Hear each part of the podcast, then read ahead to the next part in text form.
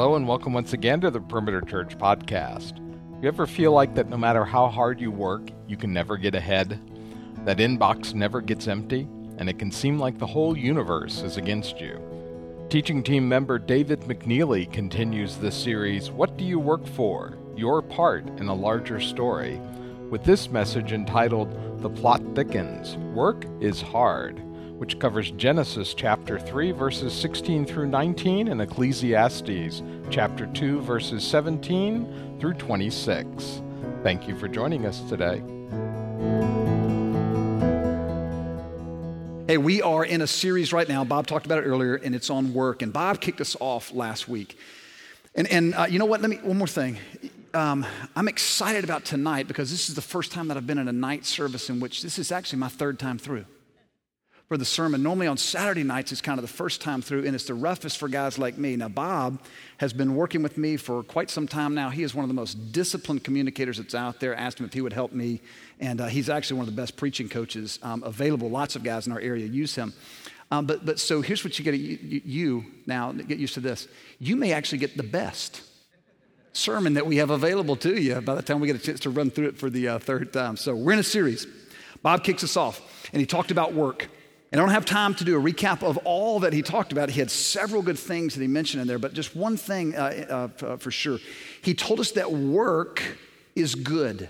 And the reason in work is good is because it was created good by God. All along in God's mind, when he was creating humans, he had work in mind for them. Let's go all the way back to the beginning, and God is creating. He speaks, and things come into being. There's light, there's, plan, uh, there's planets that He puts out there. The earth specifically, He forms, He fashions, His Spirit hovers over it, He separates the water and the land. He does all of His work over this period of six days. He rests on the seventh day. He creates man and He creates woman, and all along in His mind, He was creating them with such a capacity that they could be workers. Now, I don't know how much you've thought about this, but in the beginning, God created a garden for man and woman to inhabit. But his plan all along was not to stay in a garden. I love the agrarian culture. I am confident the agrarian society will, will be a part of our eternity. We will still be growing plants and food, and, and, and we will be uh, uh, using it uh, in a variety of ways. But that's not the only thing that God wants for us. So when he created a garden, he put us in there to work. What he was saying to them is, I want you to be stewards of the earth. And so God created this thing called work, and we reflect God because God's a worker. God gives us ingenuity, He gives us creativity, He gives us ability, He gives us capacity. The human body itself, I've just learned this recently from a guy that does CrossFit training. The human body is, is, is filled with this amazing capacity level to work. Now, he doesn't know about the series that we're doing. As far as I know, this particular individual does not have a walk with God, but he's sharing with me uh, the human body is amazing what we can do. I think God designed it from the very beginning that you and I would go and we would use the resources He given us. We would mine the hidden potential in the earth. And so, in the beginning, there's a garden. In the end, there's the city of Jerusalem as the Bible ends. And so, in between, then, God had a plan that He will develop this whole civilization, this whole culture. Uh, that there will be structures, there will be systems put in place, and it all reflects Him. It's all good. And so, as from a very early age, I heard, because my father is a pastor, I heard my father make comments like this There's really no difference between the carpenter and the preacher, there's really no difference between the actor and the missionary. There's really no difference between the garbage collector and the person singing in the choir. I heard that growing up all over. And so I grew up with a basic understanding of that. I saw my father as a minister, and, and I must confess, I, have a bias towards it because I just have such a good taste in my mouth. The example that my father gave, um, a deeply flawed man, uh, but the way he loved us uh, gave me a great taste in my mouth of ministry. When I began to grow, as a Christian, it was uh, the end of my freshman year of college. I had really not walked with the Lord at all up until that point.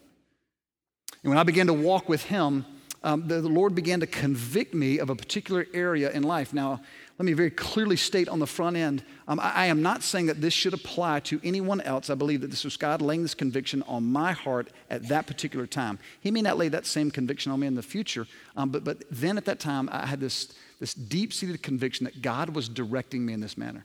And here's what he was directing me in. The last two years of high school, my junior and senior year, I worked in a clothing store. It was a fine men's clothiers.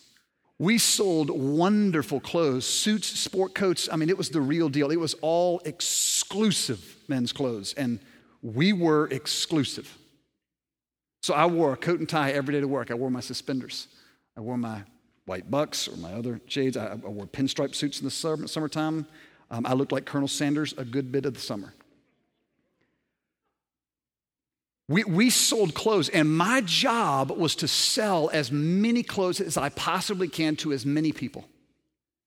And I remember distinctly my bosses, wonderful, wonderful men. I will go to my grave declaring their, their, their praises, singing their praises. They were, um, they taught me so much about people, how to read people, not to use people, um, how to read people, period, to help them um, in life. Uh, they, they share with me it doesn't matter what someone looks like, it doesn't matter what they sound like. Your job is to sell clothes. It's our job to get the money. So when someone would walk in, I had this challenge that was in front of me, and that was to sell as much clothes as I possibly can to them. Now, that was a wonderful challenge for me. I had a personality that really enjoys being put into a room of, of people that I don't know very well. I enjoy the challenge of that. Meeting new folks is fun. And so I'm in a job where there's very little stress. I'm making wonderful amounts of money. I'm living at home. I have no real responsibilities in life whatsoever. I'm thoroughly enjoying this job. I did not know that work was hard. Work was fairly easy. And so, this conviction that God laid on my heart was David, speaking to me specifically, I have a different plan for you. And what began to gnaw at me was I was asking people to spend more money than they should have to buy clothes that they really didn't need, to impress folks they probably, really, really probably shouldn't be impressing. And so I had a conversation with those men. They were very gracious in their understanding. I went off, and so I went from working in the fine men's clothiers over now to working in the landscaping business. And so I'm outside. And I would go into people's yards, and I had this wonderful opportunity to be creative, to have plants that would come in different colors that would bloom at different times of the year, and to shape trees and to place them in. Place. I loved it. It was wonderful. When I didn't have a job in somebody's yard, somebody's house, I would go back to the nursery where we would work. And much of the day of the nursery was spent in this position right here. As we had pots that we would prune or, we would move around, we had various things we had to do consistently, whether it's putting in fertilizer, we had to put it in by hand. Each one of these pots has been along, depending on how old they were. So I'm here or I'm right here. Most of my day was spent down. And so doing this right here, ooh, I felt and I understood for the first time that work is hard. Now, when I say work is hard, most of you say, wow, God, it took you 20 years to figure that out. You, you understand. Work is difficult. Maybe you don't have a manual labor job. Maybe you're working in the marketplace. And your job is to sell, to buy and to sell certain goods and services. Maybe you are working with banks, and what happened a couple of years ago has made your job even more difficult than it was beforehand. Maybe you're working in the world of technology. And as technology advances and the, the competition widens and there's more people in this industry, you know that work is difficult. Maybe you are a stay at home mom and you know how difficult your work is. Maybe you're a student and you know the task that God has given you in front of you right now, that the work that He has put in front of you is to do well in school, to do the best to your ability, and you know um, it is difficult. So here's the question Why is work so hard? If God is the one who created it, if he was the one who had this in his mind, if it was his idea to place us a, body, to give us a body that can, can function at a high level, if it's his idea to, to have us to be creative, to mining the earth's potential, it gives us all the resources that we need, then why in the world is it so difficult now? Why are we not enjoying it far more than we should? The answer is simple, and if you've grown up in church, you know exactly what I'm going to say. The reason work is so hard is simply because of the fall. See, when God created work, He created work for us that we would be done in, in, in three directions, that, that we would enjoy it in three directions. The first direction He gave us was upward or Godward. So, as he gave us work, he gave us specific instructions about how it is that we would live. And we didn't have to worry about questioning him on this. We understood our place. We understood he's the creator, we are the created. We understood he's the one with all the ideas and the ingenuity. He passes some of that on to us, and we get to, in a chance to co create with him, not to create the world as it is now, but to create beautiful things out of the earth. We had this relationship with him in which everything was hunky dory. We understood our place. Work was Godward in nature, meaning every day that Adam and Eve woke up, they said, Today I get to work for the glory of God. The other direction that God had set up for us in the beginning in creation was this inward direction of work, meaning that there was going to be a personal level of satisfaction with the work of our hands, that we would approach work and at the end of every day we would say, Ah, that was fun. That was great. I really enjoyed that. There was a, a, deep level of satisfaction that would be taking place because as the world began to expand with people, all of the work that was to be done was to be done for the flourishing of the whole community. And as you would see, the particular gifts that you had, the talents that you had, the things that you brought to the table were being used by others, being enjoyed by others, going to the benefit of others. There would be this, oh God, this is great. And I love meeting the needs of people. I love here. The third direction was outward, meaning that we would serve specifically others that are around us. We would meet basic needs that they had. This is before the fall, so there would be no need, for example, for a doctor. This was just something we were providing for others. When we had this work in this multi direction, this was what drove the ship. When this was right, this was good. When this was good, it propelled us out in this direction. Adam and Eve are in the garden. And while they're there, God places a tree right in the middle of the garden. And I don't think there's anything special about this particular tree. It's just that God said, this tree right here is the one that you cannot have. It was just a barrier, it was a reminder that this world is not ours, it's His. We're called to steward it, not to own it. And so, putting this in the place for, for them to have the constant reminder, I must abide by his wishes. I'm directed by him. That they had this in front of them, and then along comes this serpent. And the serpent weasels his way in there, and he talks to the couple, and he says, By the way, you don't really believe, do you? That God has your best interest in mind. Because really, what God's saying is, if you were to touch this, then you will be like me. And for the first time, they began to think in their minds, I wonder what it would be like to be like God. To no longer have a relationship of accountability, but now I'm autonomous. Now that sounds pretty good. So she takes the fruit, she eats it. The scriptures tell us that she was deceived in this. She didn't at the time know what she was doing was wrong. Adam knew exactly what was going on. He knew it was wrong, and he followed her right down the path anyway. And when they ate it, devastating things happened that we are still living with to the effects to this day. The first thing that happened was this relationship right here was broken. Now, it didn't mean that they didn't think he was there anymore. It just meant that this relationship was marred. They could no longer see him with the clarity that they did before. They no longer saw him as a loving, compassionate, wonderful, guiding father. They now saw him as the one who was after them. And so they tuck tail and they run in an opposite direction, knowing that his wrath is going to fall down on them. This right here, the trust is broken. This right here was also affected. You remember beforehand, they were naked and they were unashamed. They didn't even realize they didn't have clothes on. The value was not going without clothes. The value the scripture is trying to get across to us is this there was nothing for them to be ashamed of. But now this sin entered the picture. Now they're afraid here and they look at themselves in a distorted picture. They no longer see themselves as they really are, they see themselves as something God did not intend. And so they run and they try to make clothes for themselves. I've said this before, but just it's worth pointing out again. To show you the level of the shame that they were dealing with, keep in mind they were the only two people on the planet.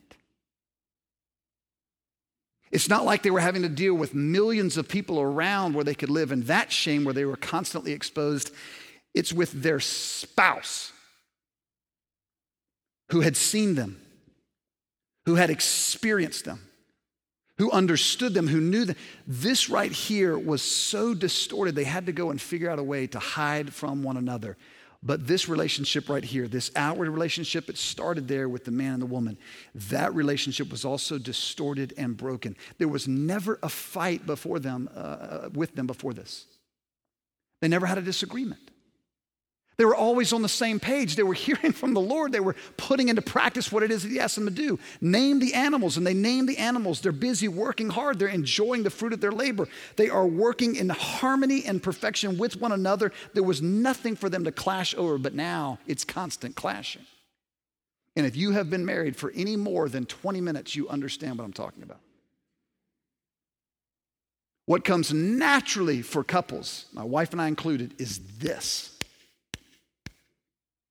for 24 years, my parents invested in me. They sent me off at age 19, whatever it was. They, I grew up independent, trying to figure out how to do life on my own. And then now the scriptures say that I'm supposed to become what? The two become one.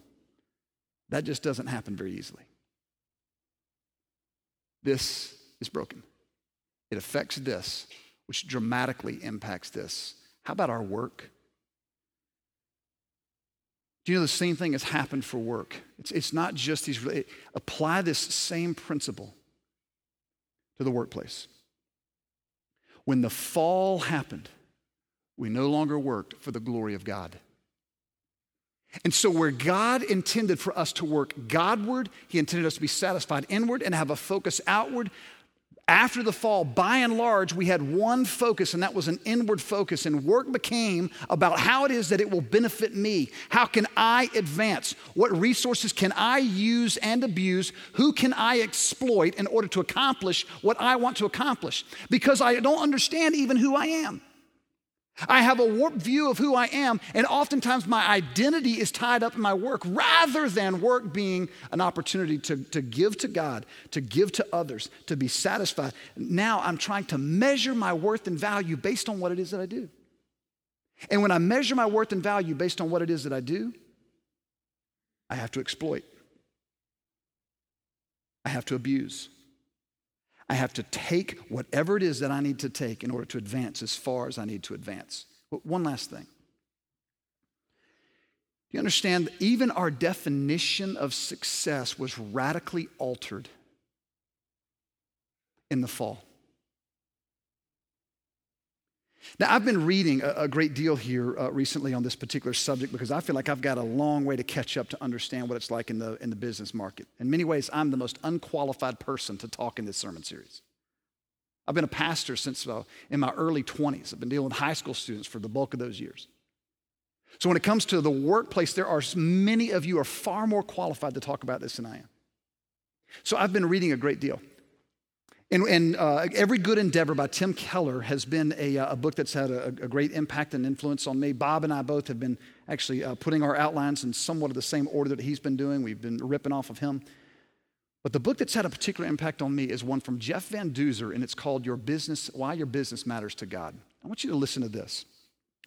L- listen to how it is. And when I'm reading this definition, I want you to be thinking, even as I'm reading it, how have we distorted this and turned this in another direction? The purpose of business is to serve. In particular, it serves by making goods and services available to the community that will enable the community to flourish, and it provides meaningful and creative jobs for its employees. The purpose of business is to serve. And profit is important in business because if you don't make a profit, you cannot serve. Can I give you just a quick illustration of where this is true? I happen to be fond of the world of adoption. It's the way that God chose to build our family. And adoption is expensive. Sometimes it is prohibitively expensive. But what happens in this world of adoption is they have to charge fees so that people can work and they can minister effectively to all of the people that are involved in this. And at the end of the day, if an adoption agency says, you know what we want to do? We just want to make this happen for as many families as we possibly can, they run out of business. And they lose the opportunity to help other people adopt. Profit is important. But why is it important? so that you can continue to serve. Because what God is doing with business, He is taking your business, He is putting His hands into your business, and He is doing something throughout the earth that He started in the garden. He's going to be working all the way until Jesus returns. And then when Jesus comes back and returns again, then we will enter into this golden age of work in which we'll return back to the circumstances of the garden, living in cities, being fully productive, working in this direction, being satisfied here, and for the flourishing of everyone. Now, how have we turned business into? We've turned it primarily into how can we profit? Uh, just some quick examples. In Nicaragua, 40,000 jobs were provided when a multinational company came in and they put a, a factory on about 30 acres of land. It's in the free trade zone in Nicaragua, and they came in and and we're in an area where the employment reaches as high as 60%, providing 40,000 jobs is a magnificent idea. The problem is in this particular job market, most of the people that are working there, most all of the 40,000 employees are young, older rather, teenage girls and girls that are in their early to mid 20s. And most of the people who are working there as their bosses are men who are exploiting them and taking advantage of them in every sense of the word causing them to take bathroom breaks that are no longer than three minutes and often having them be strip searched every day before they leave to ensure that they're not stealing anything.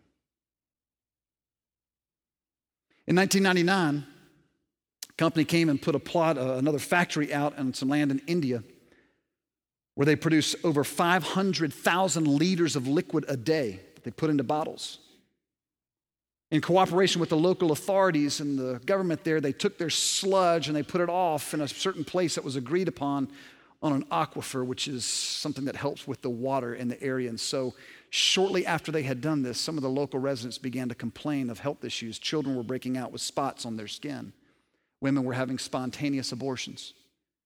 The births, stillbirths increased dramatically. The crops in the area were not producing what they had in the past. Teams went in to go investigate this. In 2004, this place was shut down. But two years later, when a team went back to go investigate to see how the recovery is coming, there's no noticeable difference in the health and the welfare of the people that are there. In 2007, Time magazine, as well as the New York Times, as well as some others, brought light to a situation in two provinces in China where thousands of children had been kidnapped had been taken away from their homes. They had put them into these two particular factories where they were in, working with kiln factories, coal mines, working 18 hour days sometimes. Children as young as eight years old were taken from their areas in secret and, and caused to work for virtually nothing slave labor. You may be thinking, well, I understand that. I mean, the, the whole world is really messed up. And the rest of the world is just bad in their practices, you know, but in America, you know, we got a much better idea about this. We value human rights and we treat people well, and there's never a time in which we get distorted thinking that money is the most important thing that would drive us. If I just mentioned the word Enron, what goes through your mind? When I was in high school in the late 80s, RJ Reynolds Tobacco Company brought back Cam- uh, Joe, the, Joe, the Camel to be a, uh, an advertising piece uh, for them, in which the American Medical Association and many uh, boycotted them. Uh, they, they, tried to bring so much attention to them, saying, please stop this advertising because we're seeing a dramatic increase in smoking amongst children. Identifying with your cigarettes. They resisted it year after year after year until finally they pulled it off, saying that it was never really targeted at that, even though their sales skyrocketed as a result. Let me give you what is, in my mind, the most dramatic and the most disturbing of all the examples. I was born in August of 1970. And in August of 1970, the same month that I was born, Ford put out into manufacturing the Pinto. And so it was released to the public. They knew it had a design flaw. They knew from testing that if it was hit uh, from behind, there was a potential that the, because of the way the, the car was structured, that it would burst into flames and could cause significant injury and even death to the people that were in the car. So in 1972, they did the research and found out what a human life was worth, what they would have to pay in court. That figure came to a little over $200,000. So they began to do the math. And in their math, they realized that based on all the expected sales that they would have, uh, uh, uh, combined with all of the payouts they would have to make to the families who would, uh, who would pay a price in this, they determined that the payout they would have to pay to these families, because it was somewhere between 500 and 900 deaths that occurred here or hospital visits, in there they realized it was going to be $50 million is what they would have to pay out to the families. In order to fix the issue, though, with all of their vehicles they had, expected sales, it would cost them $11 per vehicle. And at the end of the day, it would cost them $137 million to fix this. And so, looking at the numbers on the ledger, they said, We will continue with this. We will continue to roll it out because we can save 70, 80 million dollars. I doubt very seriously that anyone here in this audience right now is thinking, I, I wonder how I can so exploit other people that if they burn to death, I'm just going to do a cost benefit analysis. I doubt anyone in here is doing that.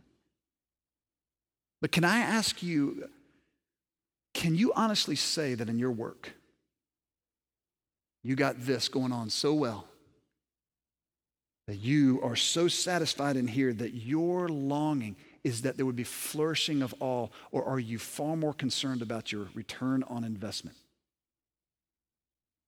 What drives your decisions? I have no company in mind. I have no individual in mind here. I am not pointing a finger at you. I am asking the question where do you fall?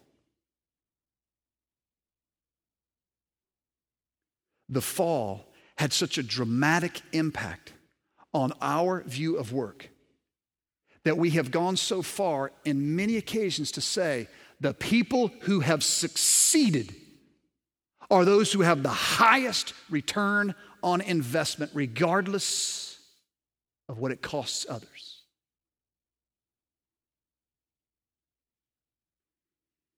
You have your Bibles open with me to Genesis chapter 3. I want to look at this fairly quickly. We'll look at two passages, and I want to give you a couple of points of application. Because work by and large has been turned inward for you and I, meaning that's the most natural place that you and I will go with it. Um, we don't have to try to do that, it just comes naturally. Also, as a result of the fall, there's, there's two obstacles or hurdles that we really have to deal with in our workplace. Pick up reading with me in uh, Genesis uh, chapter 3, and I'm going to begin reading in uh, verse 17. This is as a result of the fall, God is talking I'm sorry, go back to 16. God is talking to, uh, to Adam and Eve about the curse. To the woman, he said, I will surely multiply your pain and childbearing. In pain you shall bring forth children. Your desire shall be for your husband, and he shall rule over you. To the woman, he said, Childbearing is going to be brutal. And if you've given birth, you get it. Now, I don't think we should limit this just to the birthing process itself. I think the way that we should understand this in Scripture is that everything that has to do with children being brought forth out of the womb of the mother, the fruit of her seed, if you will, that everything associated with that is going to be difficult. And I don't have to sell you on this, do I? Do I have to sell anyone that mothering, motherhood is hard? It is extraordinarily difficult work. Why? Because your children are actively fighting against you. They come out of the womb with these selfish desires. They're not working in cooperation with you, they are actively working against you in this process. You have the wisdom, you have the experience, you have the knowledge, you have been training and training and training. Your kids look at you like you're on drugs. Everything about childbearing is hard. It is difficult. It is a part of the curse. It was not supposed to be this way, but when they took the fruit and they ate it, it became that way. Only one time has Judith had the boldness and the courage to leave me with all six children. Now, she'll go down to the store or she'll walk around the neighborhood for a break. I mean, if we can have like a guy moment where we're playing the Wii, she's okay with that. But leaving us for an extended period of time, she is deathly afraid of, and there's good reason for that. She had to go to Rome to go help serve her mother. And so when she's in Rome, I am there with the kids. And when I say I'm with them all day, I mean literally from the time that, that they woke up to the time that they went to bed, I had them in my care. So we had to figure out breakfast, lunch, and dinner. I can do eggs, and so we ate eggs that morning for breakfast. I can do sandwiches, so we ate sandwiches for, for lunch. We ate sandwiches for dinner. I have to bathe them. Getting all of them bathed that's a job in and of itself.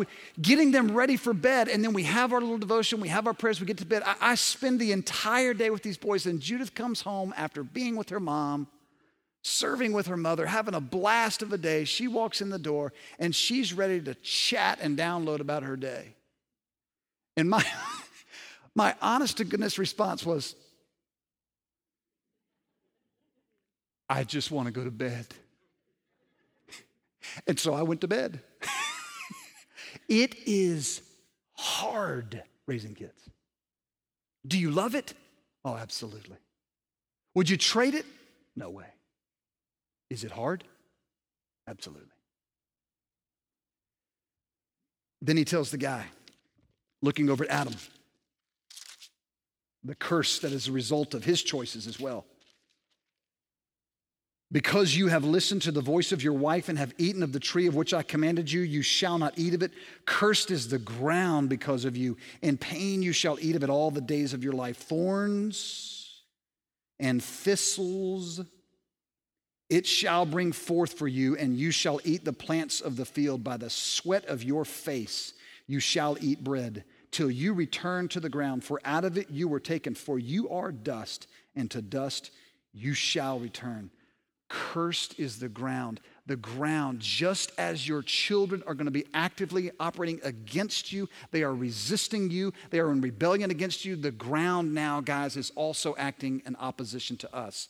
Men, women, all of us who work, regardless of what the work is, the whole system, the whole structure, everything about it is actively rebelling against us thorns and thistles, trying to choke it, it makes it far more difficult. Thorns and thistles weren't a part of the original design. You, you know the frustration of not being able to produce what it is that you want to produce. This is the hurdle. That work sometimes becomes fruitless for us. You, you know what that's like. You have visions, you have dreams, you have desires for your company, what you can produce, what you can make, how you can assist, how you can benefit mankind, and you just can't do it. You can't produce what you want to produce. You, you, as an artist, want to create and make beauty for people to enjoy, and you can't get out of it on paper or, or in sculpture or in painting, whatever it is. What's in here, you can't quite get there. You have wonderful ideas, but you just can't do what you long to do it's fruitless. That is frustrating. On the one hand, what I want to say is just accept it. It's a part of the curse.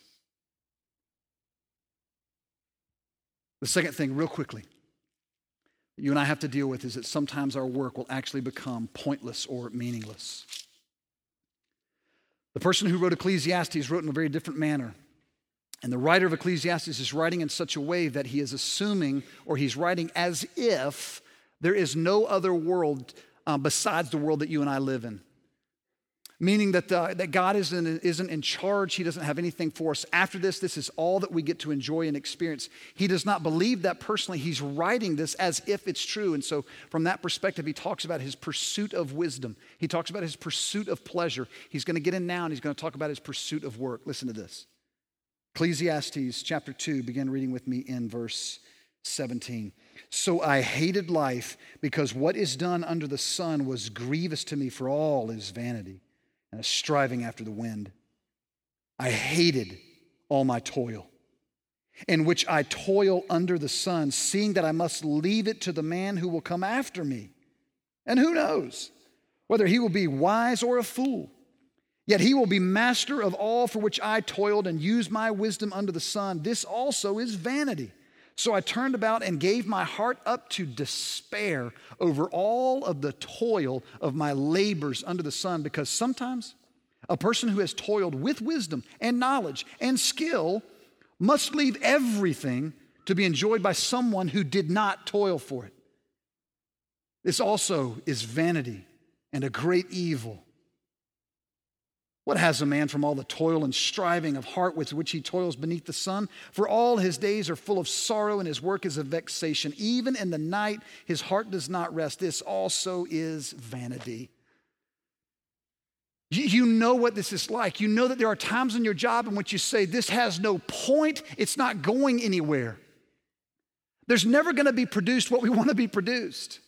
Let's say that you have a boss who puts together a team and you work on a project together. And you spend six months working on this particular project. And the time comes in which this is going to be implemented into your particular uh, organization. And when it's implemented it doesn't have the desired effect. And so within weeks of it being implemented after all of your work it's completely abandoned and thrown away. What was all my work for Let's say here, as the author says, that you have worked so hard, so diligently, you've been faithful, you've used wisdom, you've put good principles into practice, you've worked honestly and diligently, and you know there's coming a day in which somebody else is coming after you to take over your business. And what are they going to do with it? Run it into the ground.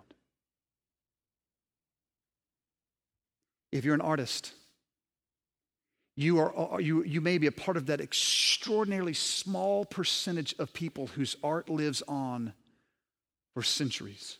For most of us, we're forgotten within 10 years of our death.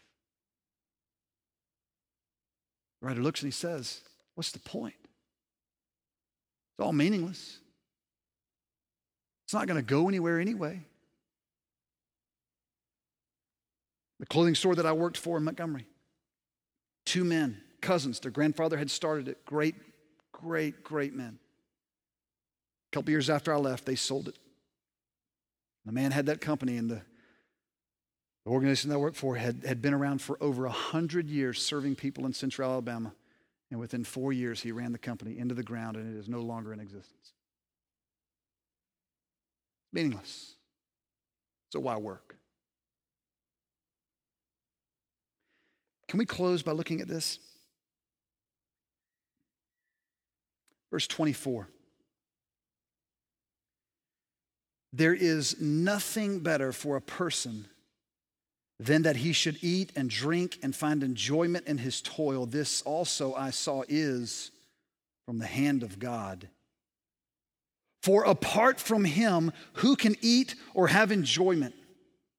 For to the one who pleases him, God has given wisdom and knowledge and joy, but to the sinner, he has given the business of gathering and collecting, only to give to the one who pleases God. This is also vanity and a striving after the wind. He takes us to a place where we look and we say, however, there is hope. Everything looks meaningless now. It is difficult for us to deal with the fruitlessness of our jobs, but there is hope.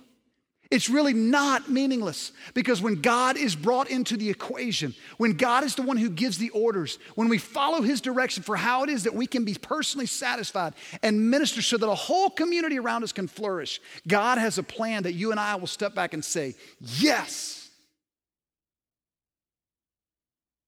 So tonight, would you focus in specifically on the work of Jesus? Who came down from heaven to earth. The task that was given to him directly by God was glorify me. Get your instruction from me. And day after day, he went before the Father saying, What do you want me to do today? And he was satisfied knowing that he was working unto the glory of God. And his mission was to live a life of perfection, the life that Adam and Eve did not leave, to complete the work that they did not complete, to do the things that you and I could never do, so that he could put his record of righteousness, his record of perfection on the line, die on a cross, bring redemption for all who would come to him by faith. His work is finished. So look to Jesus.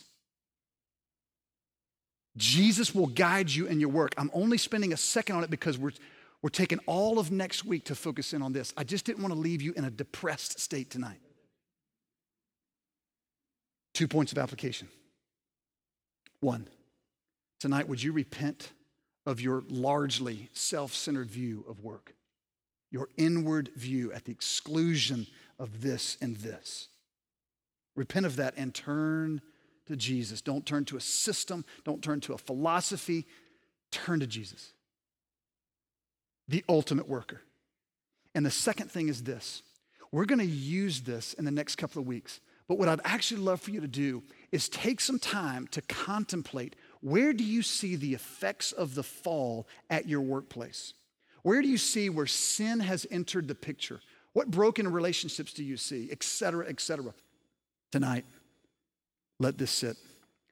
Work is hard because of the fall. Hope is coming next week. Let me pray.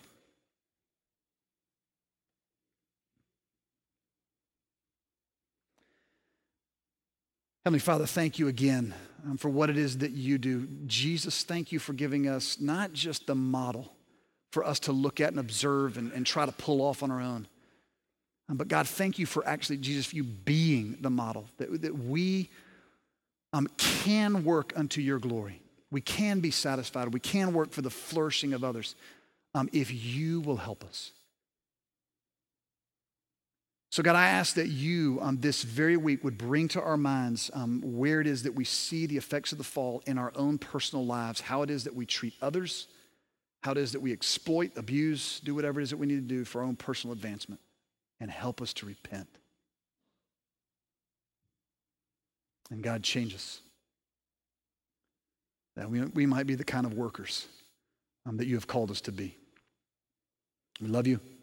We pray all these things in Jesus' name. Amen. Perimeter Church is located at the corner of Highway 141 and Old Alabama Road in Johns Creek, Georgia, with services Saturday night at 6 and Sunday morning at 9 and 1045. Please visit our website for more information at www.perimeter.org. Be sure to visit the Media Resources section to give us your feedback and find other messages from our teaching team.